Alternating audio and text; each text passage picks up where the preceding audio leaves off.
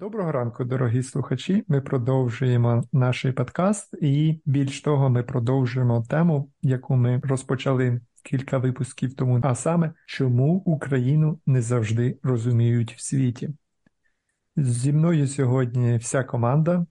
Павло і Слава, привіт, хлопці. Привіт. Привіт. Ми вважаємо, що ця тема досить таки актуальна, тому що нам треба знайти спільну мову з рештою світу і зрозуміти, чому так. В минулому епізоді ми поговорили про Індію і Китай як дві найбільші країни, які не завжди розуміють українську позицію. Але, як виявилося, існує великий інтерес до цієї теми серед наших слухачів, і ми вирішили покрити решту світу, а саме поговорити трошки про Африку, поговорити про Латинську Америку, і як бонус в кінці ми поговоримо про Папу Римського. Ну, ми, до речі, про Африку вже трошки почали говорити в минулому випуску. Ми згадали, що найкровавіша війна 2022 року була війна в Ефіопії, що є насправді досить трагічно, тому що півмільйона людей загинуло, і про це майже ніхто не знає. Як на мене, це демонструє найбільшу resentment. Якраз історія з тим, що ми дуже мало знаємо про війни в Африці і про проблеми в Африці, воно спричиняє оці негативну реакцію зі сторони африканських країн або близькосхідних країн. Наприклад, останнім часом правозахисники, які займалися сирійськими біженцями, жаліються на подвійні стандарти, що в 2015 році сирійців не приймали так само, як приймають зараз українців, і тому дуже багато сирійських біженців вважають, дивлячись на правовий статус українських біженців, що їх вважають за людей другим другого сорту, і це викликає певні негативні емоції. Ось я розкажу історію з власного життя, яка сталася. Вона не про українців, насправді вона про поляків. Вона сталася ой багато-багато років назад. Десь приблизно в році 13-му я був в парку у Франції, і там була група молодих людей, приблизно мого віку, і в кінці вечора дискусії сталися дещо політичними, і там був один африканець, е, африк... він француз африканського походження.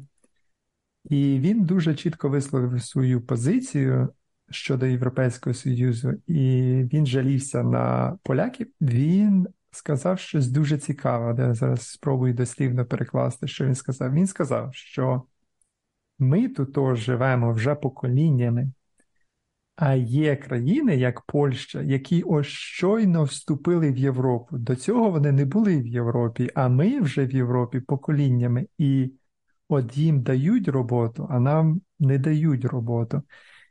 І ми, ніби в себе в країні, програємо конкуренцію полякам, і ця людина африканського походження з французьким громадянством, народжена у Франції, але це дуже цікаво подивитися на його точку зору, що він от він вбачає розширення Європейського Союзу, як ніби от для нього міграційні процеси і процеси розширення Європейського Союзу це одне й те саме. Тобто він, він не вбачає різницю в цьому. І він бачить це як подвійні стандарти щодо поляків по відношенню до е, людей африканського походження. Це анекдотична ситуація, але, як на мене, вона демонструє дуже добре стан свідомості або от, е, от що відбувається в голові оцих людей, які думають, що існує якась змова білого населення проти них. От, от Що ви, хлопці, скажете про це?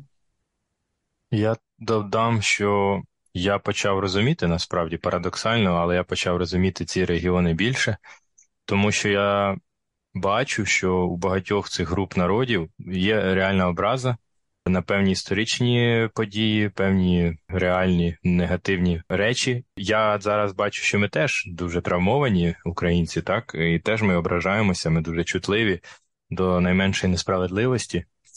І колись, ну якщо раніше я там з жартами сприймав ось ці намагання, наприклад, в Америці, да, в кіноіндустрії додавання акторів ем, обов'язкове не білого походження в історичні фільми. Ну для мене це було щось таке, типу, ну як таке може бути там от зараз випадок там е, з цим Клеопатра, серіал чи фільм, де її грає афроамериканська акторка. І до цього я так думав: ну це вже занадто цей, як ви згадували, вейкізм, чи як цей е, рух, е, чи толерантність. Вовкізм, господи, я все забуваю. Я думав, що це ну вже занадто. А зараз я розумію, дивлячись з призми нашої, що це просто да, травмовані ну, групи населення, такі, як і ми, і вони хочуть компенсувати якісь історичні речі. Тому я зараз дивлюсь на це вже більш так е, спокійніше. Тут така думка. Я не пам'ятаю, хто її висловив, це було певний час тому, але для мене вона стала по суті такою думкою, яка описує світ. Тому, можливо, авторство втрачене, але це для мене це стало якоюсь, можливо, універсальною істиною з приводу Африки, з приводу взагалі глобального півдня, з приводу цих країн, які нас в більшості не розуміють. В чому історія? Історія в тому, що ми не спілкувалися з цими країнами е, довгий час після незалежності. В нас не було в Африці великої кількості посольств чи консульств, чи якихось представництв будь-якого рівня. Не знаю, можливо, на весь африканський континент, скільки їх було? 5, 6 до 10. А там це континент, на якому найбільше країн. Принципі, там 54 чи, можливо, більше країн, я зараз не пам'ятаю точне число. А а посольств було 5 всього. Тому цей... ми не спілкувалися з ними, вони нас не знають, вони не знають, що тут відбувається. Для них війна в Україні це білі вбивають білих, і їм це, в принципі, нормально через те, що вони дуже довгий час були колонізовані білими людьми, і для них за таким от визначенням білий означає ворог. І коли е, і, і, і в, їхньому, в їхній картині світу війна може бути там між білим і чорним, або між е, колонізатором і колонізованим. А коли білі вбивають білих, для них це просто якийсь, е, в них немає цього розуміння. І плюс до цього, оскільки в нас немає там представництв, у нас немає засобів спілкування з ними, до них приходять інші білі, яких 100 років тому, 50 років тому колонізували ті самі там голландці, британці, американці, е, французи приходять і кажуть: от вам треба підтримувати Україну через те, що тут Україна жертва агресії. А вони їм не вірять через те, що ці самі білі їх раніше колонізували, в них немає зовсім причин їм вірити. Тому нам, як Україні, треба також відкриватися до них, також треба йти до них і, і говорити з ними про те, що ми такі самі, як вони, і ми так само були колонізовані, і ця війна, яка зараз відбувається, вона є антиколоніальною війною. Це е, боротьба дуже схожа на ту, яку вони проводили, тільки, ну, звичайно, зі своїми особливостями. Богдан правильно зазначив, що ми про цей регіон дійсно мало знаємо, і так маленька вставка для наших слухачів. Хочу порекомендувати книгу Сергій Сингаївський Дорога на Асмару. Називається книга. Це унікальний роман українського письменника, який показує той регіон. Тобто він демонструє Ефіопію в періоди 80-х років, коли там був голод, з точки зору от саме українського військового перекладача, який там е, служив, тобто від радянського союзу, і ось він якраз от проводить оці паралелі, да, український голодомор, цілий голод. Ну тобто дуже цікава книга, можливо, для нас.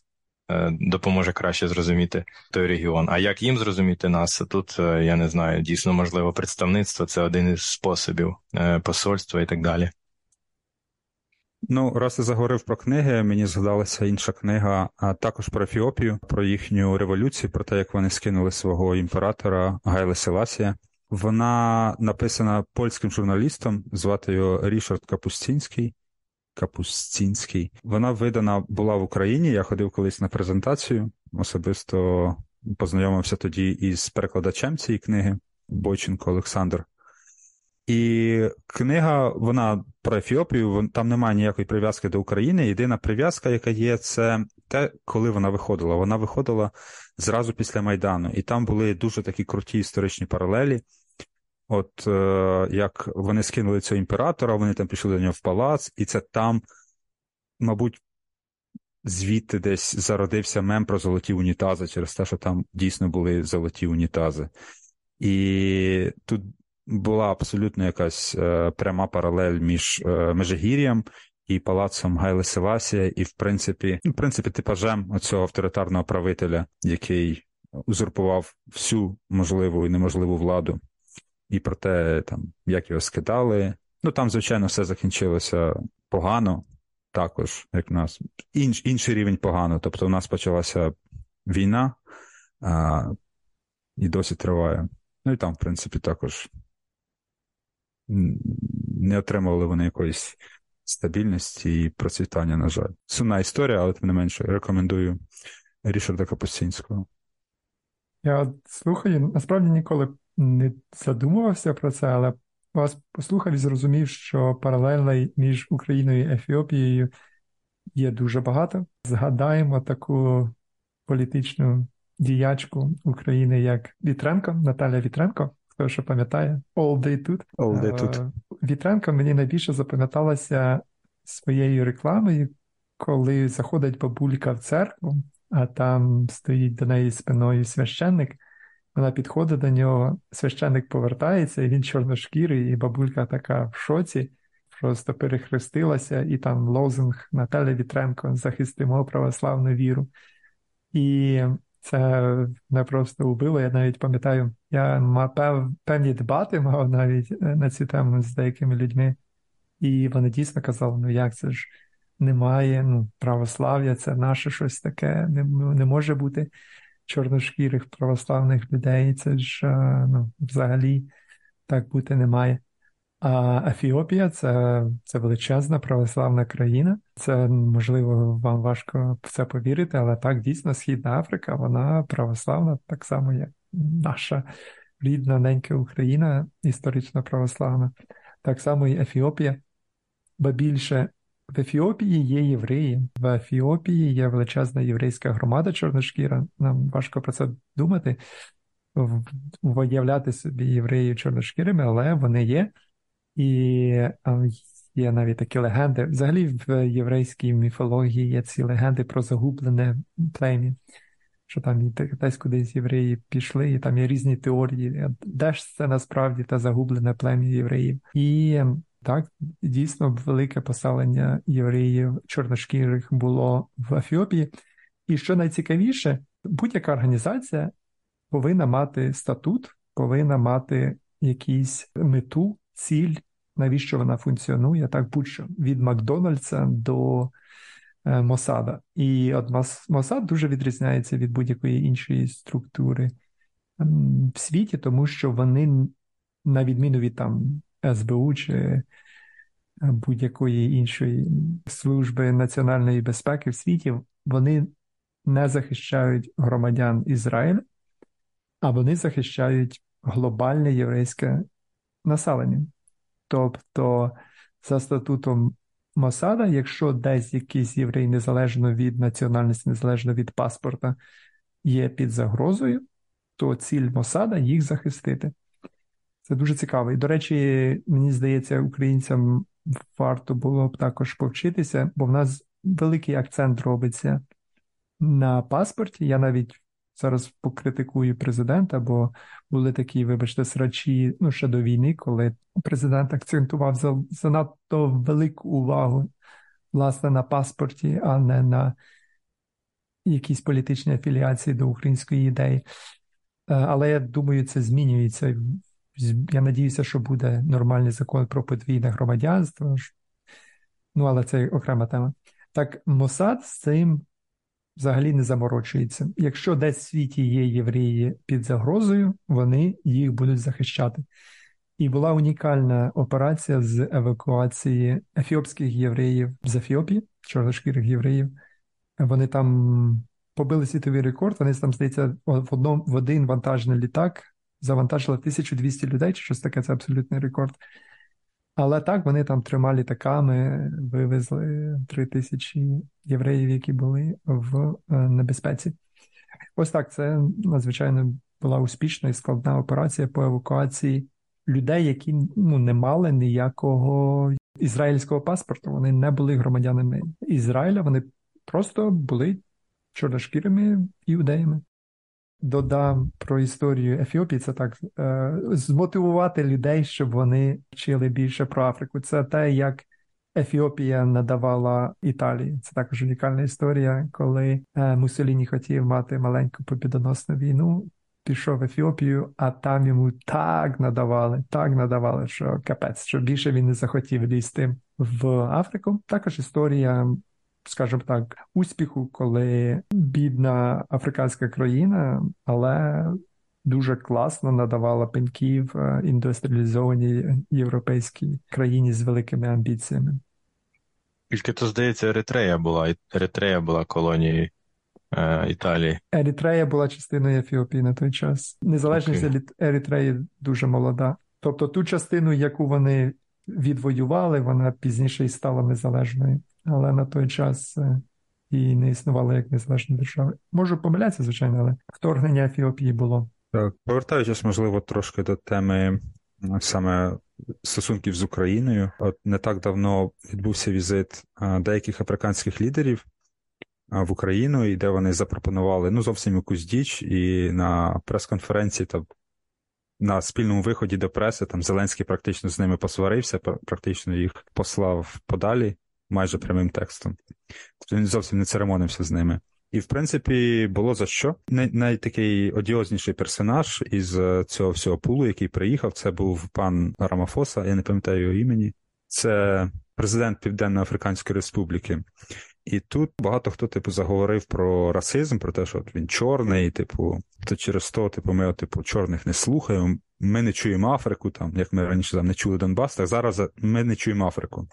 Але проблема Рамафоса не в тому, що він чорний, а в тому, що він червоний. Хто це такий? Це дуже цікавий персонаж. Це свого роду Гіві Моторола свого часу, який в часи сегрегації просто очолював якісь е, озброєні формування, які воювали там за встановлення якогось комуністичного ладу. Він напряму фінансувався з КДБ. Імовірно, ці зв'язки вони не припинилися. Такі, такі зв'язки не припиняються.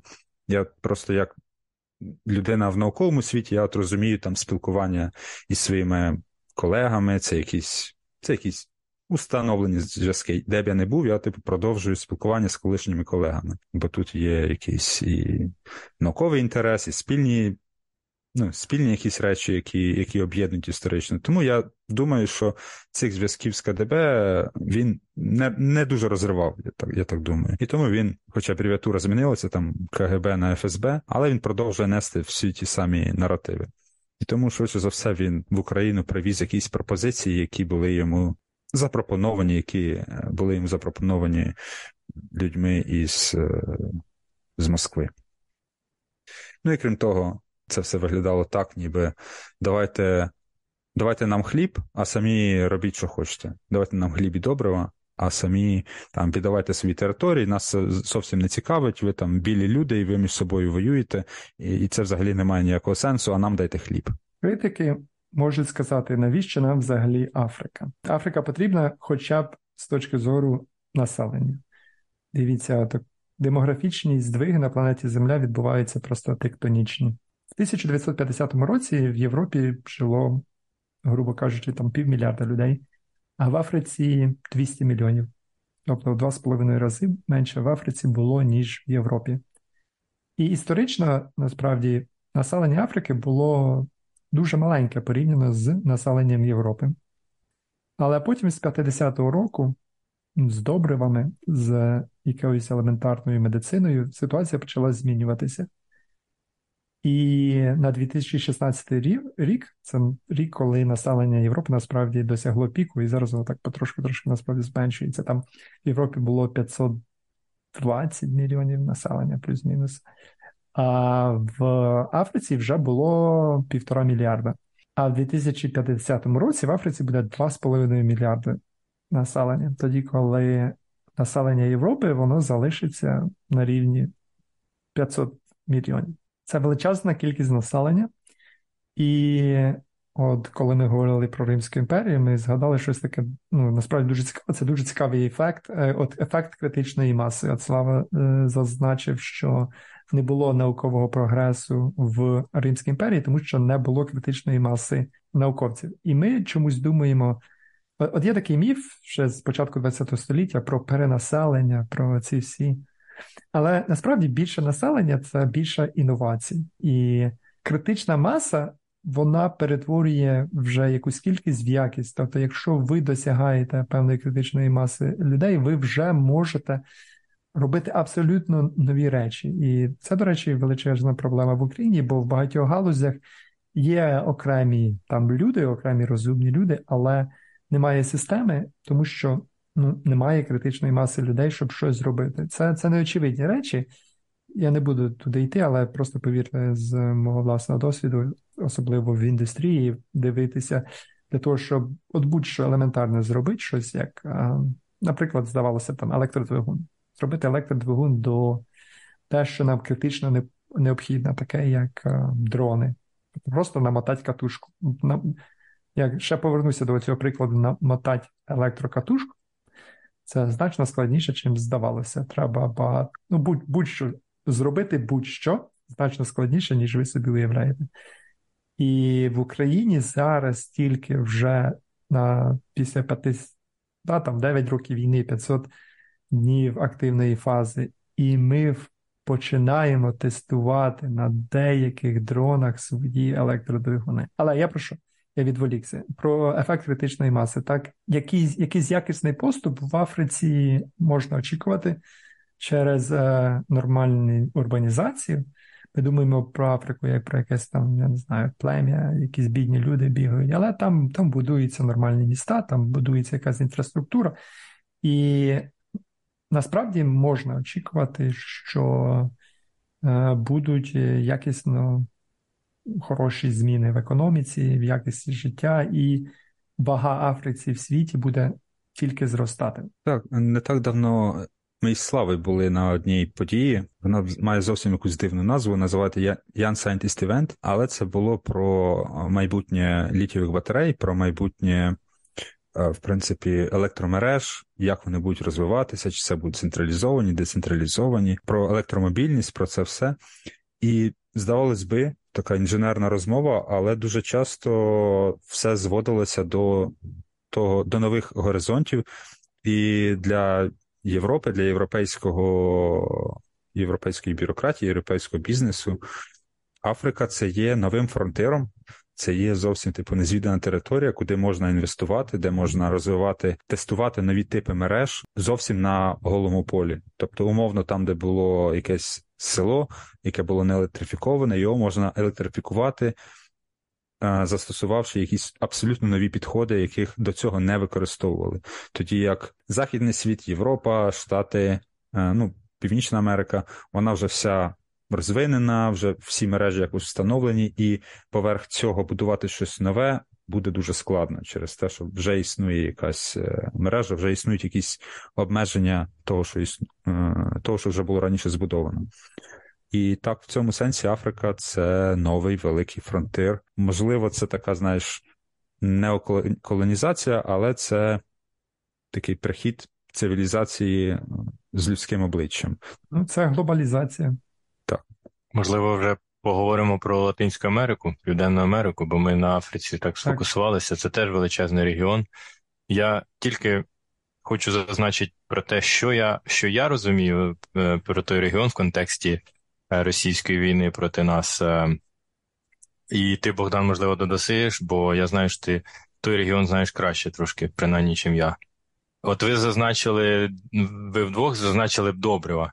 Я так зрозумів, добрива це одна із ключових речей, чому країни Південної Америки дуже симпатизують Росії. Е, Бразилія, яка дуже залежить від аграрного сектора, я так зрозумів, імпортує щось там 25% всіх своїх добрив тільки з Росії, тому вони не хочуть псувати свої, е, типу, як хороші зв'язки з Росією, і тому вони нейтральні, ніби як нейтральні по відношенню до, до цієї війни, до нашої війни. Ну, при тому, що вони засудили в ООН агресію Росії, але вони дуже проти поставок зброї чи давати навіть добро на те, щоб, наприклад, німці там відправили свої е, снаряди, вироблені в Німеччині, але колись вони їх продали в, чи передали якійсь країні Латинської Америки. Вони проти цього, тобто вони проти проти війни, як вони кажуть, вони за мир. Ну при цьому великі друзі Росії. Ну це те, що я розумію. Про цей регіон. І більше, в принципі, якщо чесно, не дуже, тому що ну дійсно це це, це десь далеко. Хоча е, останнє, що я додам, знову ж таки, іронія в тому, що вони колишні колонії європейських країн, і вони парадоксально не сприймають нас суб'єктом міжнародних відносин, тому що вони чітко заявляють, принаймні президент Бразилії, що вина НАТО і Америки теж є в початку війни, тому що Україна хотіла приєднатися до НАТО, НАТО розширюється, і це було е, реальною причиною війни. Тобто вони не бачать. Ніби як незалежна країна може вирішувати свою долю, своє майбутнє сама. Для них це щось таке незрозуміле. Хоча вони самі колись стали незалежними від колонії. От що що ти що б ти Богдан додав до цього? Перше, я хочу зауважити щось дуже цікаве. Я минулий раз я процитував Тімоті Снайдера і сказав, що можливо Україна це найколонізованіша частина, кусочок суходолу у світі. Але потім я дуже часто, коли роблю якесь твердження, сам потім муляє мене, чи правду я сказав, чи не вів я в обману когось, чи можна стверджувати такі речі. І я провів дослідження, отак просто глянув, який кусочок суходолу можна вважати найбільш колонізованим. І відповідь, яку я знайшов з власного дослідження, то це Гвіана. Гвіана це кусочок суходолу між Венесуелою і Бразилією. Це регіон на північному сході Південної Америки. І от на мою власну думку, він був найбільш колонізований регіон у світі, і це зараз можна побачити. Якщо вас цікаво, відкрийте карту і подивіться. Тобто, які взагалі бувають е, гвіани або гаяни, наприклад. От є власне Гаяна, раніше називалася Британська е, Гвіана. Є Суринам, який раніше називався Голландською Гвіаною, до речі, в 75-му році став незалежним. Є французька Гвіана, яка ще досі є частиною Франції, до речі, не колонії, нічого, це частина Франції. І це також цікаво, що найбільший сухопутний кордон Франції це е, з Бразилії, тобто не там, з Бельгією, не з Німеччиною, а з Бразилії. Потім є Бразильська Гвіана, або раніше називалася Португа... Португальська Гвіана, це регіон на півночі Бразилії. І є Венесуельська е, Гаяна, або раніше вона називалася Іспанська Гвіана, це царська частина Венесуели. Тобто, оці невеличкий кусочок суходолу. Зараз давайте ще колонізували іспанці, португальці, голландці, французи і британці. Тобто, це просто Бінго. не то, що да, епіцентр колоніалізму. Такий довгий перелік європейських супердержав, які колонізували Південну Америку. Але при цьому всьому, в сумі, всі оці держави не мають ніякого значення порівняно з найголовнішою імперією, яка мала найвагоміший вплив на Центральну і Південну Америку, це Сполучені Штати. І Сполучені Штати в тому регіоні бачаються як така дуже зла імперія, тому що дійсно був період американської імперії, він так і в історії часто Сполучених Штатів називається як Американська імперія, да, це кінець 19-го, початок 20-го століття, коли американці досить таки агресивно е, розширювалися. Там навіть Філіппіни в свій час були американською територією. Здається, Філіппіни вони отримали як е, через те, що виграли іспано-американську війну, і то віджали велику кількість е, іспанських колоній. І в тому числі там була Коста-Рика, Філіппіни. Так. так. Ну, на Філіппінах, якщо ти вже про це згадав, там там був театр. Тобто вони приїхали і сказали: типа, нам треба зберегти обличчя, да, як е, off-ramp. Приблизно те саме, типа, не давайте не цього Путіна не дамо змогу е, зберегти обличчя. І ну, Філіппіни, типа, це взагалі Крим, практично, названо в честь короля Філіпа, як це можна віддати.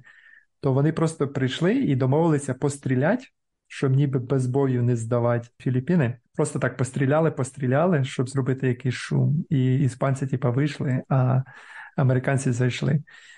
І в той час вони були дуже агресивні, насправді. Вони там поділили Колумбію, фактично відділили Панаму е, для того, щоб побудувати канал, тому що канал, Панамський канал, він потрібен був в першу чергу Сполученим Штатам, щоб просто з західного побережжя на східне і навпаки кататися дуже вільно. Так, е, вони були дуже агресивні. З чого тільки варта історія з Банановою Республікою, так, це коли їхня армія захищала інтереси Е, Чікіти, до речі, оці банани, які ми купуємо, на яких написано Чікіта, це ж це ребрендінг цієї компанії, яка робила перевороти в, в Латинській Америці. Ну, тобто уявіть, заради захисту інтересів однієї комерційної фірми ЦРУ і Сполучені Штати вони змінювали уряди країн. Схожа історія була із Сальвадором, тільки там замість бананів була кава. Це така вважай кавова республіка, де кавові картелі керували всім, керували економікою, керували політикою. І я зараз якраз читаю книжку. Я думав, що там буде більше так про якісь, якусь біологію, про якусь типу науку, про типу наука кави, якось так вона називається. Така класна книжка, що навіть імені е, назви не пам'ятаю. Ну, тим не менше, там розказується про каву, про і з таким фокусом на Сальвадор, на історію Сальвадору, як от вона вплинула на нього. І один із розділів це про те, як в яких умовах працювали люди, і це таке відверте рабство. Там люди працювали просто за їжу. Якщо ти не працюєш, значить ти не отримуєш їжі, і відповідно діти також не отримували їжі, тому там змушували працювати дітей. І батьки, які працювали цілими днями або на плантаціях, або на виробництві кави, на прожарці, на висушуванні, вони буквально мали ділити свою порцію з дітьми. Там не було нічого такого. І, відповідно, це був дуже класний простір для соціалістів, для марксистів, для комуністів. І ну, а з ким можна було спілкуватися з цього приводу, в кого можна було набиратися натхнення? Звичайно, у москалів. І там перші сальвадорські соціалісти їздили на якісь з'їзди е, з дідушкою Леніним, зустрічалися в цьому ж, е, як називається, Ленінград, набралися в них е, натхнення і проголошували свої свої там народні соціалістичні республіки під франшизою саме більшовицької партії, яка була там на той час в Росії. І знову ж таки, е, ці самі зв'язки, е, не знаю, чекійські, гебійські, ФСБшні, я думаю, вони не втратилися. Це така історична тяглість, історичний зв'язок, який навряд чи, навряд чи був розірваний. Він не був, точно не був розірваний, він, можливо, трошки на певному етапі за Єльцина приспаний був, але потім Путін все це реанімував дуже успішно. Такий дисклеймер, щоб нас тут зараз ліваками не назвали. Повірте, ми, ми далеко не ліваки, хоча ми зараз кажемо такі, можливо, неприємні речі для когось, але ми є великими е, америкофілами. Але це просто просто історичні факти. Тобто був період такої експансії економічної, дуже сильної в той регіон Сполучених Штатів на початку ХХ століття, коли вони за рахунок своїх інтересів, ну їм було абсолютно все одно на якісь ем, людські права чи, е, чи будь-які е, інші е, інтереси місцевого населення, вони вони мали свої меркантильні інтереси, і вони їх переслідували. А другий етап агресивної політики Сполучених Штатів був це під час під час холодної війни, під час того, що вони не могли допустити поширення комунізму, і вони підтримали Піночета, тому дуже багато чилійців ображені на Сполучені Штати за підтримку правих агресивних правих в Південній Америці, які в кінці кінців, до речі, програли по великому рахунку, і зараз регіон він реакційно лівий саме через те, що вони вбачали дії Сполучених Штатів занадто агресивними. Це здається, з того періоду походить відома фраза: він сучий син, але він наш сучий син. Угу. Так. Це здається саме стосувалося Піночета. Так, Слава згадав про Лулу, про президента теперішнього Бразилії, який якийсь жахлива корумпована людина, він же ж відсидів за корупцію, але його обрали знову ж таки як реакція на попереднього президента, який був правий, це типу такий бразильський Трамп. Такі дурні історії, приблизно як там, я не знаю, Тимошенко з Януковичем. Але ну, маємо те, що маємо. Він він дуже дивний лівак, корумпований, як всі вони ліваки. Але це така реакція на можливо недалекоглядну політику Сполучених Штатів 50 років тому.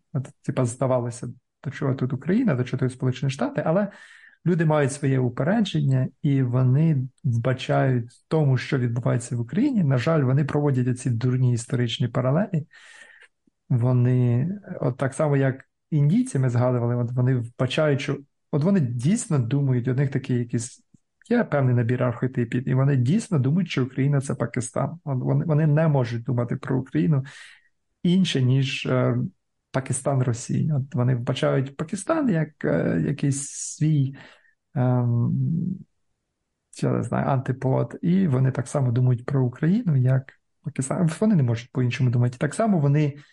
Вбачають те, що там, я не знаю, прихід сил політичних після Майдану це справа рук е, ЦРУ, тому що дійсно були прецеденти, дійсно були е, державні перевороти в Південній Америці, в Центральній Америці підтримані в деяких випадках зоркестровані ЦРУ. От їх не переконаєш, бо вони знають, що от таке відбулося, і достатньо якихось двох-трьох російських вкидів для того, щоб провести якісь паралелі, і все для них картина світу прозора, для них все зрозуміло, все стає на свої місця. Що там, я не знаю, Зеленський, це там Піночет умовний, що і, і, і все, що все це роблять американці на зло росіянам. Так, і тут ми, мабуть, повертаємося до цієї самої історії про те, що ми саме з ними не говорили. Ми не говорили з ними про те, що ми такі самі, ми так само були колонізовані. Тому так, частина не, не провини, а ми не вкладалися у вирішення цієї проблеми в перспективі. Так, особливо обідно за Аргентину і Бразилію, де величезна українська діаспора, там є українські церкви, українські села, і я думаю, тут є якийсь потенціал залучення діаспори української, е, щоб вона говорила, доносила меседжі українців е, зрозумілою мовою місцевим. Тобто українська діаспора це сильний інструмент, в першу чергу, тому що вона розуміє локальний дискурс.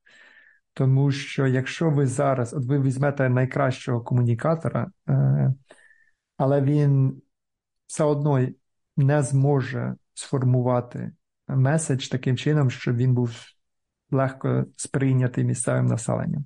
Тоді, коли діаспоряни, вони вони розуміють зсередини, і тому, можливо, це значно ефективніше, ніж просто спробувати прийти і сказати: Та ні, Зеленський не піночет, та ні, тут не було ЦРУ. А вони, вони, вони цьому не повірять. Тому що в них є пропагандисти. До речі, я не знаю, можливо, ви чули, була ж огидна людина, був огидний американець, насправді, чилійського походження, російський пропагандист, можливо, чули цю історію абсолютно огидна людина. Це ну, це Шарій, грубо кажучи, був в Україні, його ж це СБУ депортувало. Чи я не знаю, чи вже депортувало, чи ще депортує. Ну, Це, це жахлива людина, і він дуже, дуже багато насправді зробив поганих речей, бо він просто їздив по Україні і просто транслював російські меседжі на іспаномовний світ, на англомовний світ, і він собі вагу додавав тим, що він був в Україні, ніби ніби бачив, свідок. як речі, так, свідок подій.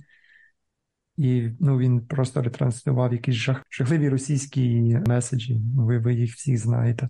Росіяни цим користуються досить таки ефективно. Вони знаходять таких фріків, вони їм проплачують. Я не є експертом з комунікації, але я вбачаю якийсь потенціал в діаспорі. Але з діаспорою треба працювати. З діаспорі треба щось запропонувати в першу чергу. Я не знаю, якийсь нормальний формат відносин.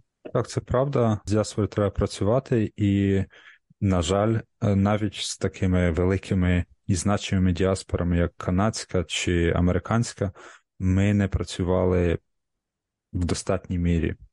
Я не знаю, наскільки сильно ми з ними працювали, але точно не в достатній мірі. Через те, що от я стикався з американцями і з канадцями, і були такі от розмови, типу, ви от займаєтеся цими там культурним клубом, якоюсь е, гуманітарною допомогою, волонтерством. А до вас українська держава взагалі якось там приходить, комунікує з вами. Відповідь була ні. Абсолютно. Це не це був якийсь односторонній рух, і люди на на якомусь такому пориві волонтерському щось намагалися зробити. Зараз, принаймні, в Х'юстоні відкрився вже якесь консульське представництво. Там є, наприклад, комунікації, зустрічі з послом. Я вже бачу там фотографії цих людей, які там зустрічаються із Маркаровою. Маркарова так в Штатах. Зараз, можливо, починається якась комунікація і робота, хоча б з американською канадійською. Раніше цього всього не було. І про Аргентину, до речі, цікавий кейс, коли українці, коли ці були там перша друга хвиля еміграції від е, совків, від е, громадянської війни, те, що називається громадянською війною в старій історіографії, національно визволі змагання, так звані, то ця еміграція вона була не тільки в Штати, не тільки в Канаду. Мабуть, у більшій мірі все-таки вона була в Аргентину, через те, що Аргентина була найбільш розвиненою країною того часу. З часом вона через популізм, через популізм місцевих е, еліт, через зовсім якісь незрозумілі перевороти, інтриги. Вона скотилася практично зараз в якийсь, я не знаю, третій світ. А а свого часу це була передова держава через велику кількість населення, велику кількість ресурсів, велику територію, класний клімат. Зараз все сильно гірше. Так, до речі, ми згадали про Аргентину, також щоб розуміти. Я не є спеціалістом в Аргентині, просто якісь такі важливі факти. Аргентина, на жаль, є нашим прямим конкурентом на багатьох експортних ринках. Це країна з 3,5 рази більше за площ, по площі за Україну схожим населенням. Там потужне сільське господарство, там виробництво м'яса, просто якісь абсолютно неймовірні кількості тонн. Це країна, яка тримала всю Першу світову війну. Всі союзники Першої світової війні всі їли е, туш, тушонку з аргентинської телятини. Але от ти згадав про популізм, вони також дуже не люблять англосаксів. В них, по-перше, і була ця диктатура мілітарна, потім в них історична. От чому вони розвинулися, до речі, ти ти, ти, назвав, що була така база дуже хороша, аграрна. Ну, по-перше, саме слово Аргентина це, це країна срібла. Це почалося з того, плюс сільське господарство якесь неймовірне. І прямі іноземні інвестиції, в першу чергу Британської імперії. У них дуже довгі історичні зв'язки з британцями, і насправді така ця історія, коли в тебе є прямий іноземний інвестор, який контролює величезну кількість засобів праці, це це трагедія в плані тому, що популізм процвітає.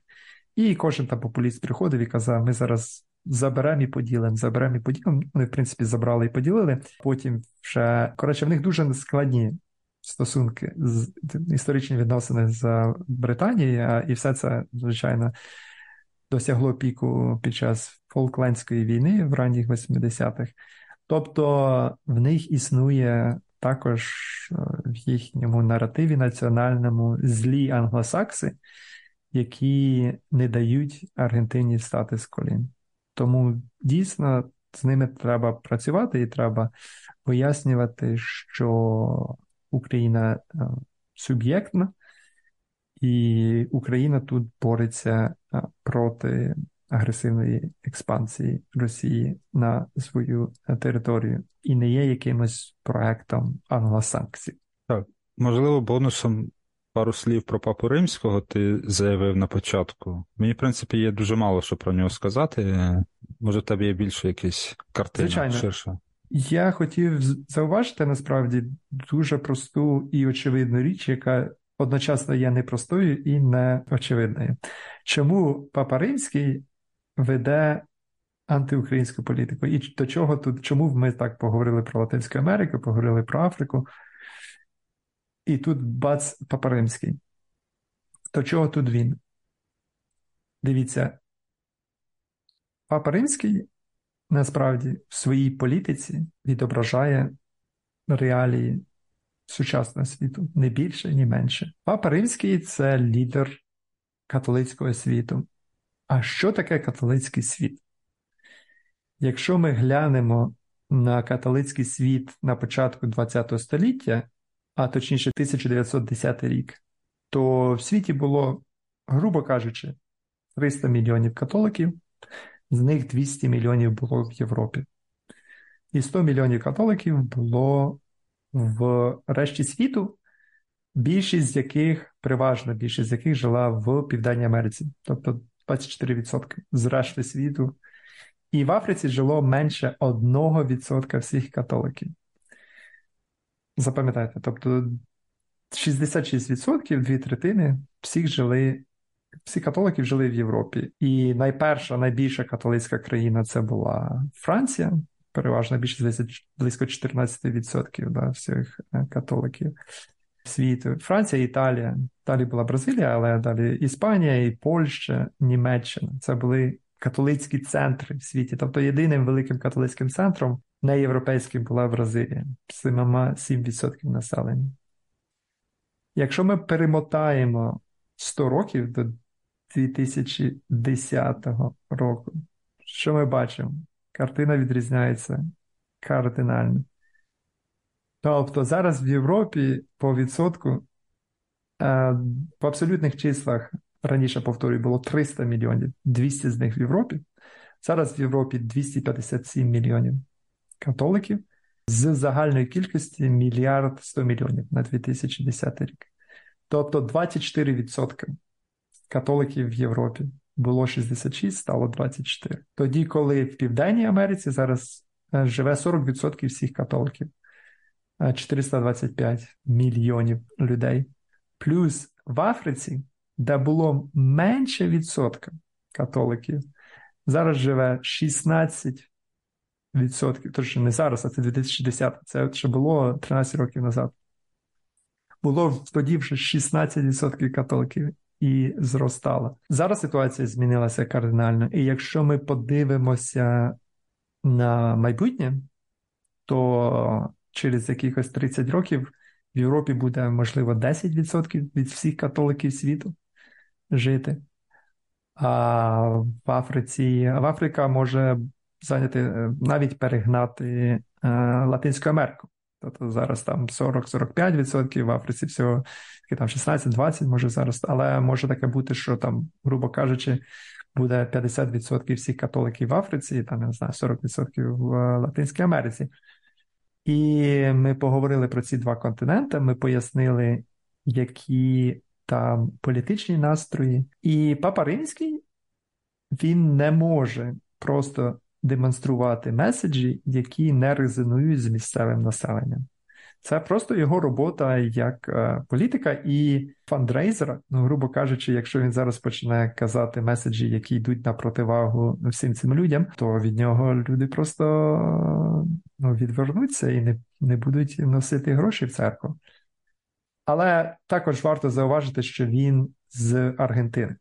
І, звичайно, він це все вбачає через е, призму своїх упереджень як аргентинець, як людина, яка страждала від цього терору хунти мілітарної правої, тому він також має певні упередження щодо американського імперіалізму.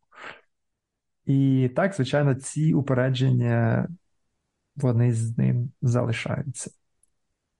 Так, в цьому контексті є гарний фільм Два папи, де частково розказується якась історія, історія становлення, якась там молодість, як це все відбувалося в Аргентині в часи хунти, в часи репресій.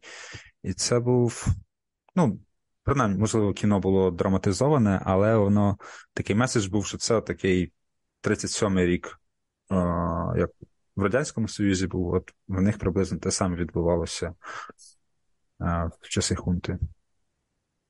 Так. Е, для розуміння все-таки масштабу, бо в мене є знайомі з тих регіонів, і вони дуже жаліються, особливо е, чилійці. От якщо їх послухати, то це там Піночет, це був Сталін. Але От якщо я не помиляюся, давайте перевіримо конкретні цифри, але ми говоримо про близько десятка тисяч людей, 10 тисяч, грубо кажучи, було репресовано, там зникли безвісті або страчені. Тобто так, дійсно, це там був терор, але ну це зовсім не ті масштаби терорів, ну, червоного терору, які були в Радянському Союзі. Тобто в них там за десятиліття померло скільки, скільки там за місяць в Україні, мабуть, знищувало.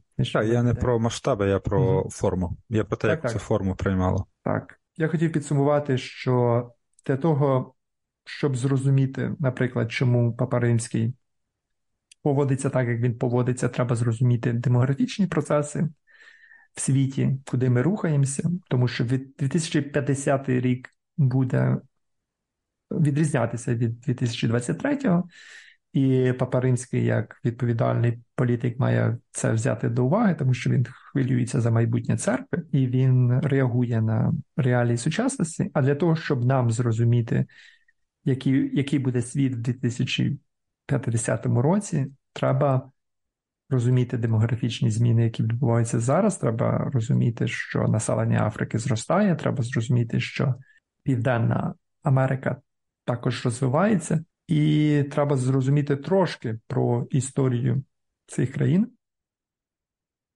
щоб зрозуміти їхній контекст. Я не очікую, що ми всі станемо експертами з Африки і Південної Америки. Це не є метою, але приблизно зрозуміти, що там, я не знаю, в Португалії, е, що в Бразилії говорить португальською, а в решті Латинської Америки говорить іспанською за винятком колонії Франції, Голландії і Великої Британії, де говорять відповідними мовами.